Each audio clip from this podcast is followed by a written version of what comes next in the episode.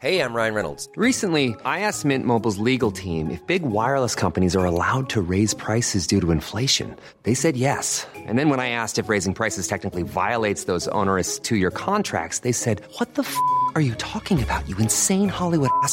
So to recap, we're cutting the price of Mint Unlimited from $30 a month to just $15 a month. Give it a try at mintmobile.com slash switch. $45 upfront for three months plus taxes and fees. Promo for new customers for limited time. Unlimited more than 40 gigabytes per month. Slows. Full terms at mintmobile.com.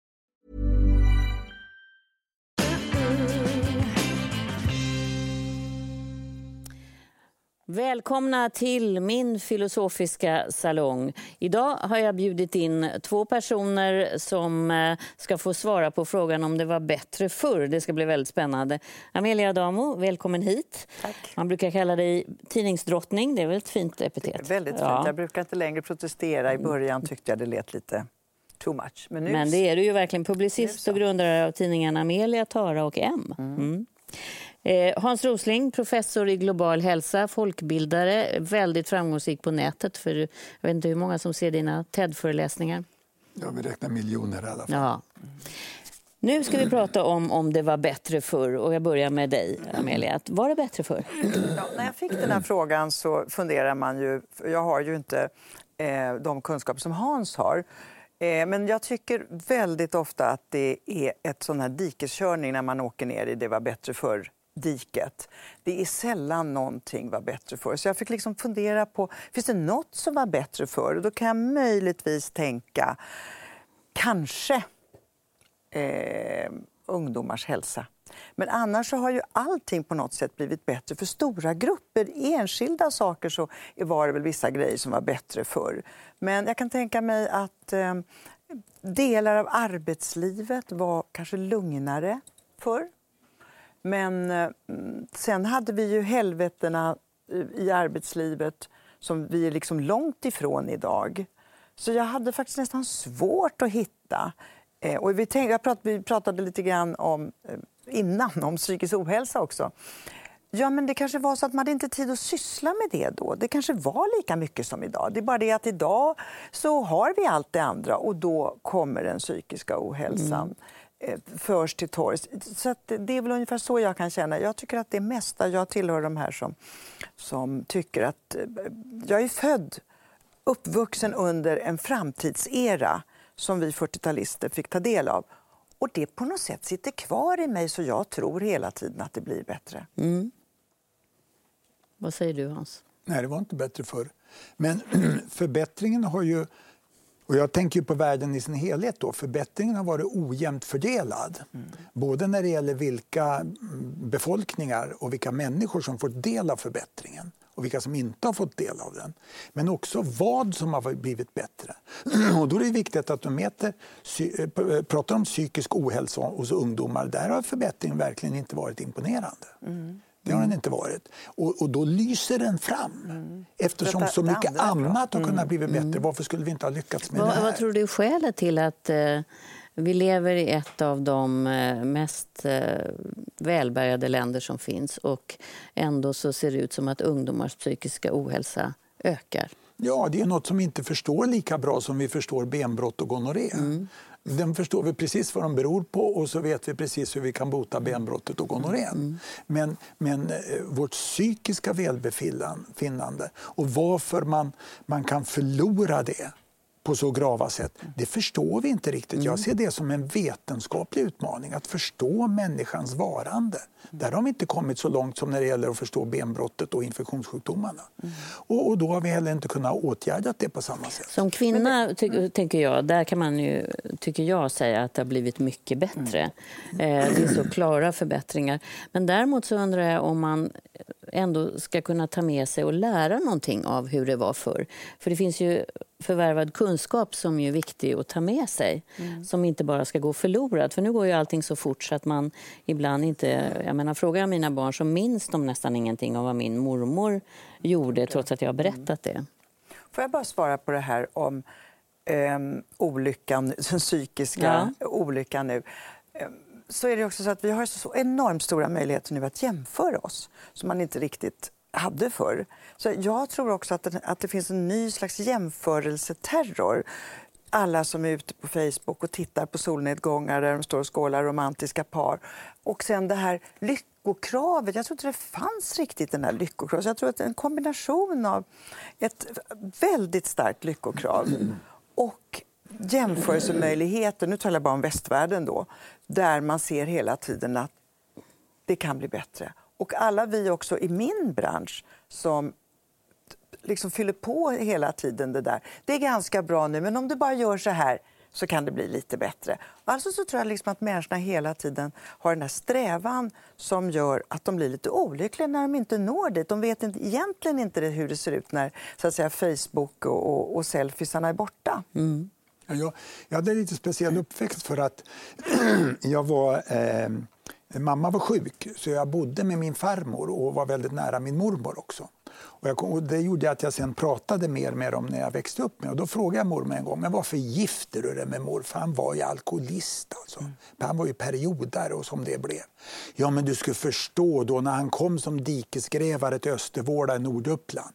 Han, han tvättade sig upp på kvällarna och var ren och var artig och prata. De andra drängarna de luktade jämt och de slog en mellan benen så fort de kom åt. Och det var bara fula ord de sa till en. Han, hade, han kom ju från närheten av Stockholm, han hade varit beväring.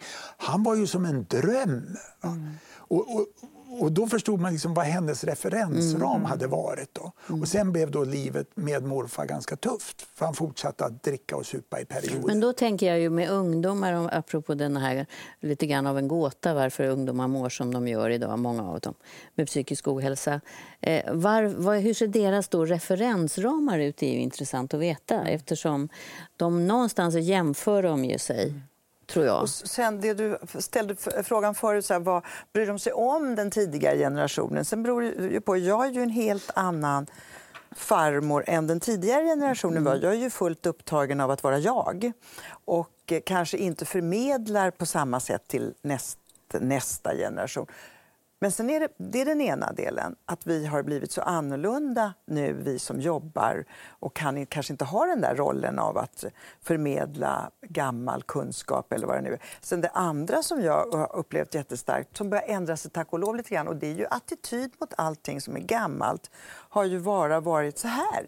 Mm. Det har ju ingen velat liksom bry sig om gamla erfarenheter, gamlas berättelser, saker som våra erfarenheter.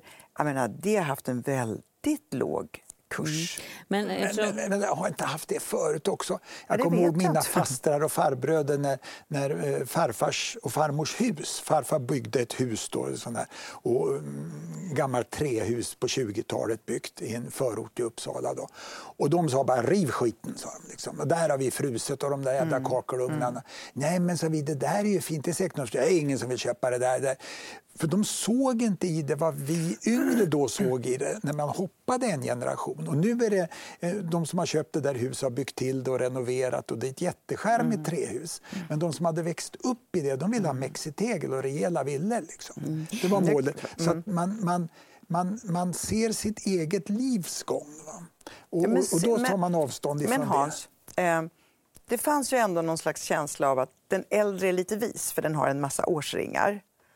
Det tyckte jag försvann. Det är liksom lite grann på återtåg nu eftersom man bara har uppmuntrat allting som är nytt och ungt och fräscht. Och där tyckte jag då att eh, eh det hände någonting. Och det är möjligt att man eh, uppgraderar erfarenhet igen så att de här som du pratar om ska få kanske andra referensramar. Men jag pratade med en, eh, en psykoterapeut som har väldigt många ungdomar som söker hjälp för att mm. de mår dåligt, psykisk ohälsa.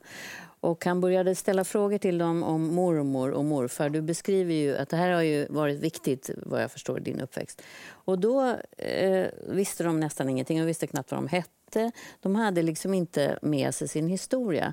Då fick de en läxa att gå hem och så fick de intervjua sina föräldrar och äldre släktingar och försöka få ihop en berättelse, vilka de var.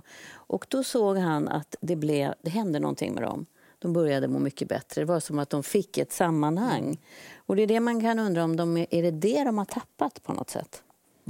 Men min det berodde ju på att vare sig farmor eller mormor fick gå i skolan i stort sett och i stort sett inte fick jobba. De hade jobbat lite och sen skulle de vara hemma. Mm. Och de förväntades verkligen inte arbeta något mer. Och min mamma fick tuberkulos och höll på att dö. Så det var ju bakgrunden det var för mitt liv blev så där. Så det är ju väldigt bra nu då. Man, man, det blir liksom tillfälligheter i varje Mm. generation. Och generationen innan, de träffar ju inte farmor och mormor heller för de bodde ju kvar på landet. Medan de andra hade flyttat till stan.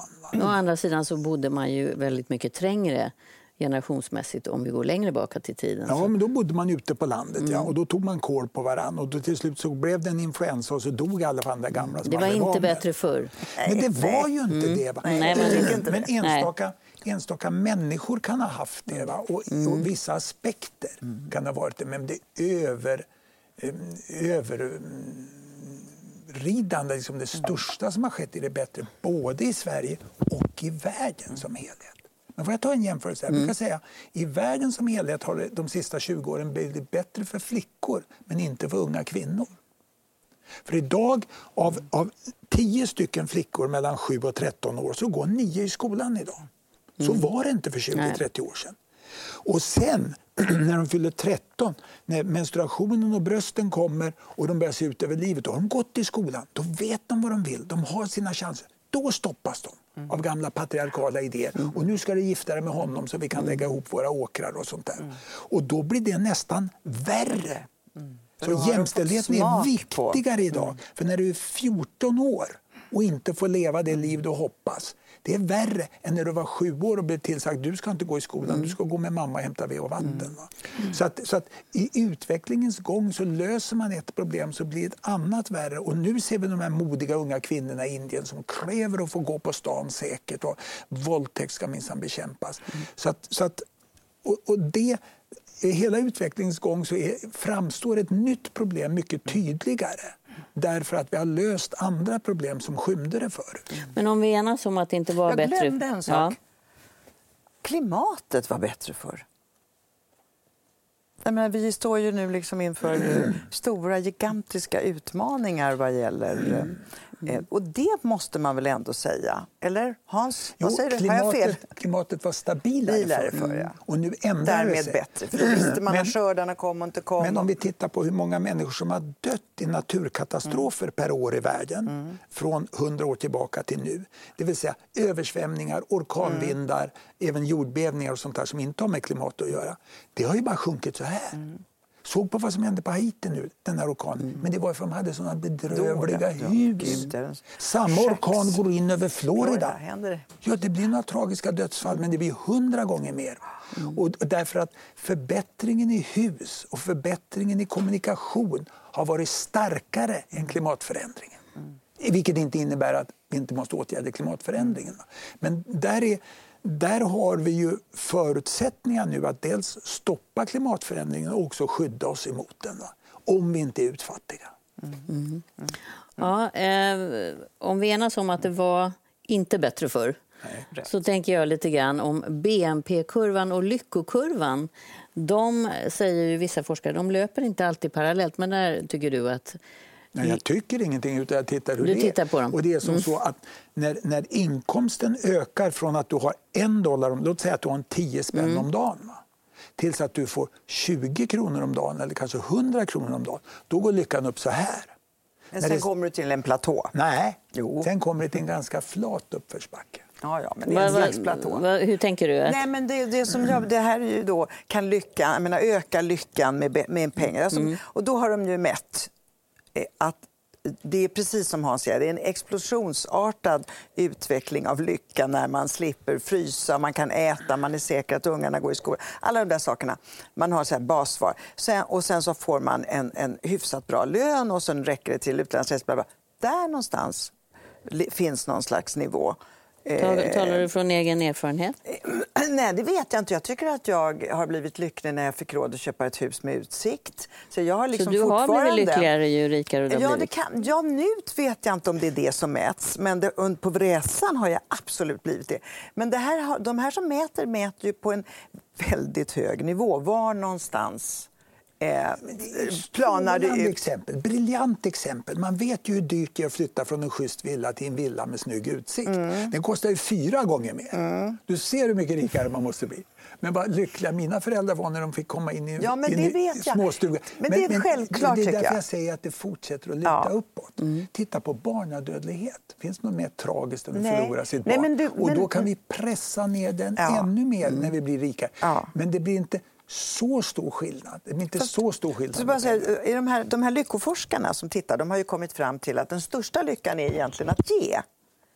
Och alla Bill Gatesar och allt vad de heter, de här som har väldigt mycket pengar att ge. Och det är ju faktiskt ett ganska bra budskap så kan alla de här som har så fruktansvärt mycket pengar, nu kommer jag inte ihåg den där siffran, men de rikaste i världen skulle ju kunna ta bort all fattigdom bara genom sitt eget överflöd.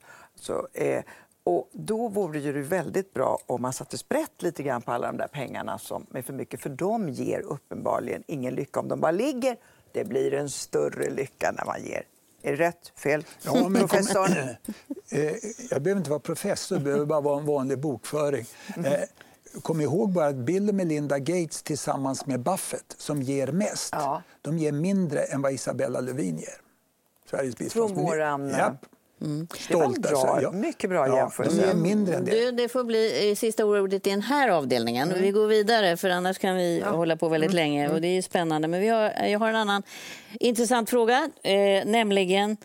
Nu är det så att regeringen oroar sig för svenskars sexliv. De tycker vi har för lite sex helt enkelt. Och nu ska de göra en stor undersökning och utredning. Och då ställer jag frågan, är vårt sexliv en angelägenhet för staten?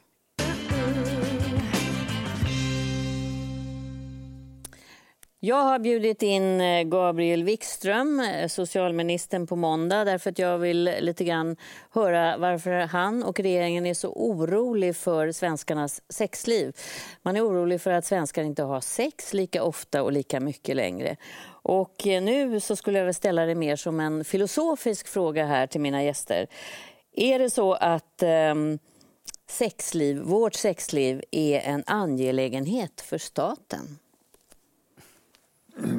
Ja, jag tycker att det är vettigt att göra en sån här studie eftersom vi har så mycket uppfattningar om sexlivet. Vi, vi, vi, vi tror vi vet, för han berättar för mig och jag har läst i tidningen och så där. Så vi tror hur, hur det är. Och då kan en sån här studie kanske få reda på att det är inte riktigt som vi tror. Det kan vara på ett annat sätt. Det är 20 år sedan man eh, gjorde en sån här och, och där, undersökning. därför finns det en bra bakgrund till att göra det. Sen gäller ju att undersökningen görs på ett bra sätt. Mm. Men eh, det är ju en, vi kallar det här för beskrivande forskning. Man försöker ta reda på hur det är. Inte för att få reda på precis, liksom, eh, leder den svenska bostadspolitiken till bättre eller sämre sexliv? Det är inte sånt man, man har som en frågeställning. Men jag tycker det är, det, det är vettigt att göra. Och för det det är en så stor del av livet, så viktigt. Du snackade om lyckoforskning förut. När man provar, frågar om vad folk är lyckliga så säger man ja, fin utsikt, va, god mat, fina vänner och sen sex. Det är liksom mycket viktigare än allting annat. Fast det lät inte som när jag hade som föräldrafika här med småbarnsföräldrar. De tyckte alla att det där var skönt att det är lite uppehåll i det nu och, och det, det känns som att det är skönt att det inte är någon press på det. Så både, det var både män och kvinnor som jag bjöd in. Yoga är det nya sexet.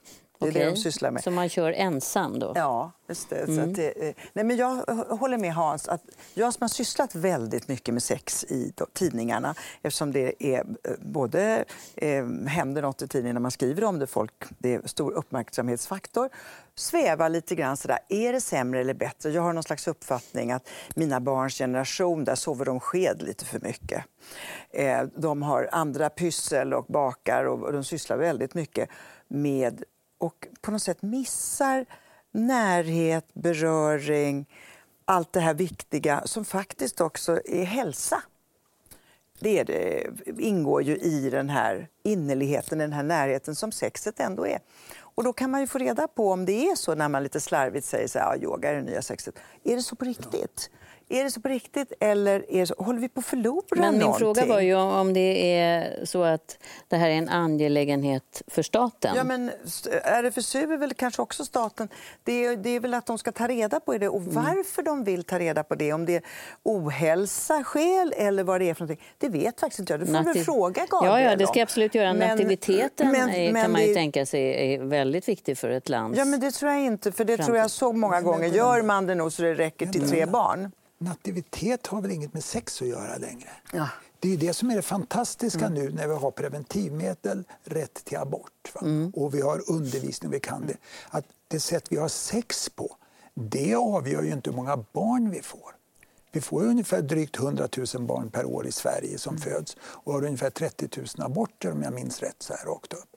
Så, att, så att hur många barn som föds det beror ju på om vi vill ha barn eller inte. Vad menar du att, att eh, statens och regeringens intention ska vara då när det gäller att ta reda på vårt sexliv? Ja, om, om, om, vi, om, vi, om vi lever väl eller om det här arbetsmarknaden är så stressig som vi har, det här pendlandet är tror så här det. jäkligt. Ja. Den här jämställdheten som vi har åstadkommit och som vi är stolta över och tycker är bra, om den har ett pris på något annat sätt, då tycker jag det är bra att man gör en sån här deskriptiv studie om den är välgjord. Och där, om staten beställer en de, den jag, jag har ju en dröm att kunna göra en statistik och visa hur många samlag det är per år i världen. I världen? Ja, och det- Kan du inte nöja dig med Sverige? Nej, jag Det jag säga, det bra. Det av. blir så inskränkt. Det blir så inskränkt. Det En global Lokal det, kan- vet du vilken som finansierar det man kommer närmast då? Nej. Durex. Det är Durex, Durex, det är. Durex som Durex gör, gör de en jättelik Och Då blir, man misstänkt, då blir Ja. man ju misstänksam. Det är som när man får eh, nästan bästa energistatistiken i världen kommer från BP och då blir man ju lite misstänksam. Så jag tycker det bra om, om, om det är oberoende undersökningar som görs här, så länge de är välgjorda. Så att Men det, inte, finnas- finns ett politiskt syfte Ja, bakom det men här. något, något slags skäl. Tror de att kanske ohälsotalen har Mm. med för lite eh, sänghalmsaktivitet att göra? Eh, eller är det bara en del, det här är en del av livet som vi måste ha och vi som stat måste veta hur ser det ut i den här delen också? Men det är ju en intressant, om det skulle kunna vara en indikation på att det här är priset vi betalar för jämställdheten med stress som en viktig men ingrediens. det då tror jag blir ju det, då frågan på- är man var redo, Den här studien tror jag inte får svar på det. Det här blir en deskriptiv studie. Och sen kommer forskare som Mm. har specifika frågeställningar och kunna designa och göra studier som kan svara på det. En intressant sak som när du pratar om nativitet som vi har, det är ju det att vi fortsätter att ha ungefär två barn per kvinna ser det ut som i Sverige. Men de är helt annorlunda fördelat. Vi har större och större andel av kvinnorna som väljer att inte få Mm. barn. Jag säger nu inte de som kan välja, några har ju saknar den biologiska förmågan att få barn. Och det kallar vi för barnlöshet. Det andra kallar vi för, barnfrihet. Att man väljer inte. De ökar. Samtidigt ökar nu igen de som har tre och fyra och fler barn. Så vi får, barnen är mer ojämnt fördelat över kvinnorna än vad det var på 1970-talet. Och det här är, det är intressant att se vad det är bakom. Så jag ser såna här, det är lite som Statistiska, central, Statistiska centralbyråns statistik om dödsorsaker och hur mycket vi är sjukskrivna. Det är grunden för duktiga, fantasifulla forskare som sen gör de specifika studierna där vi verkligen får svar på frågorna. Mm. Tror ni att man kommer ta, använda de här fakta på på ett bra sätt? Jag tänker det är 20 år sedan den förra studien gjorde och nu vet inte jag alls vad man, hur man använder det resultatet men det är ju viktigt att inte bara ta reda på någonting utan sen gå Men vidare. sen och kommer alla säkert att, att hänga på och se vad, vad de nu ska titta på. Om det är ensamhet eller om det är att vi blivit så egofixerade så vi kan liksom inte eh, Eller stress. Eller stress, eller att arbetslivet knäcker en för man är så trött, man hinner ingenting annat. Tänk så spännande. Jag fick bara en idé. nu. Ja. Jag lider av såna. Eh, eh, om det är som så att de här som bor ensamma, de kanske har mer sex än de som bor ihop. Mm. Nej, det har vi faktiskt mätt i vår tidning. Att sexlängtan är störst bland singlarna. Eh, de är mest sexunderstimulerade. Eh, så de har inte det, utan du har ju ändå kanske en större möjlighet om du har en partner hemma. Men, Sen men så- singlar är en sak, självbo är något annat. Har du Ja, hört men- självbo, det ja, nya ordet? Men det, det är samma grupp. I den här mätningen så var det samma. Vi tittade på 50 plus eh, i, i den tidning som jag har rattat och för att se var det någon skillnad. Och det var en ganska stor skillnad.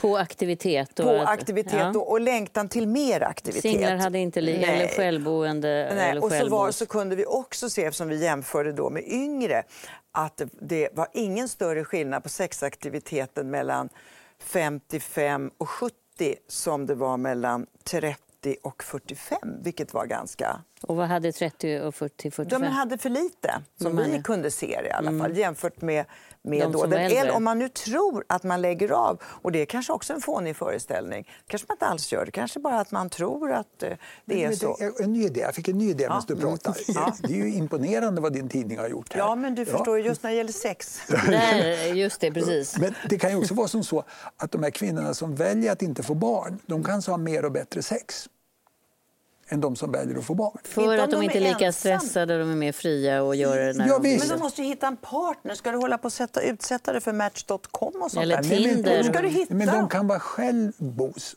Många av de som väljer att inte få barn är sammanboende och gifta också. Ja. Det, är det, alltså, det som sker i, i, i vår svenska samhället som i många avseenden ligger först i världen det är att individen får möjlighet att leva sitt liv som individen vill i mycket högre grad än förut. Tänk om individen vill och ganska nöjd med att leva med mindre sex.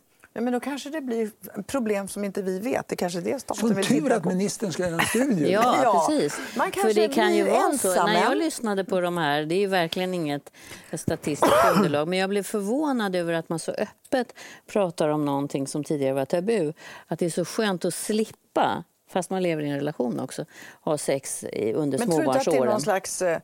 Man har så mycket gos och värm Jo, och man jo, får så mycket hud av barnen. Liksom, Men sen kommer nämligen närhet. problemet Malou och det är när de där ungarna inte längre ligger Nej. i sängen. Då har man liksom kommit av så vet man inte hur man gör. Nej. Då skiljer de sig. Jag, såg, jag har ju sett statistik från Anna-Mia Ekström som har tagit över min forskargrupp nu som studerar HIV. När de tittar på antal partner så blir man ju fullständigt knäckt eller imponerad över vilken variation det är. Vi tycker det är folk som bor i Stockholm. Hur, sexualiteten är ju så... Hur mycket man har sex varierar ju så enormt. Va? Från- Beroende de- på... Ja, det är väl 17 vad det gör, men några har jättemånga partner. Ja, du menar inom... eh, Inom den en- Men det, men det är en befolkning. jättestor skillnad som vi tittade på när vi skulle undersöka. Och det är då att min generation, säger vi, nu kommer jag inte ihåg exakt, vi hade kanske 11 partners innan giftermål eller något sånt. Och den, den generationen idag som var lika gamla som då när vi hade oerhörd fart på sexlivet, kanske 25 år, de har betydligt färre.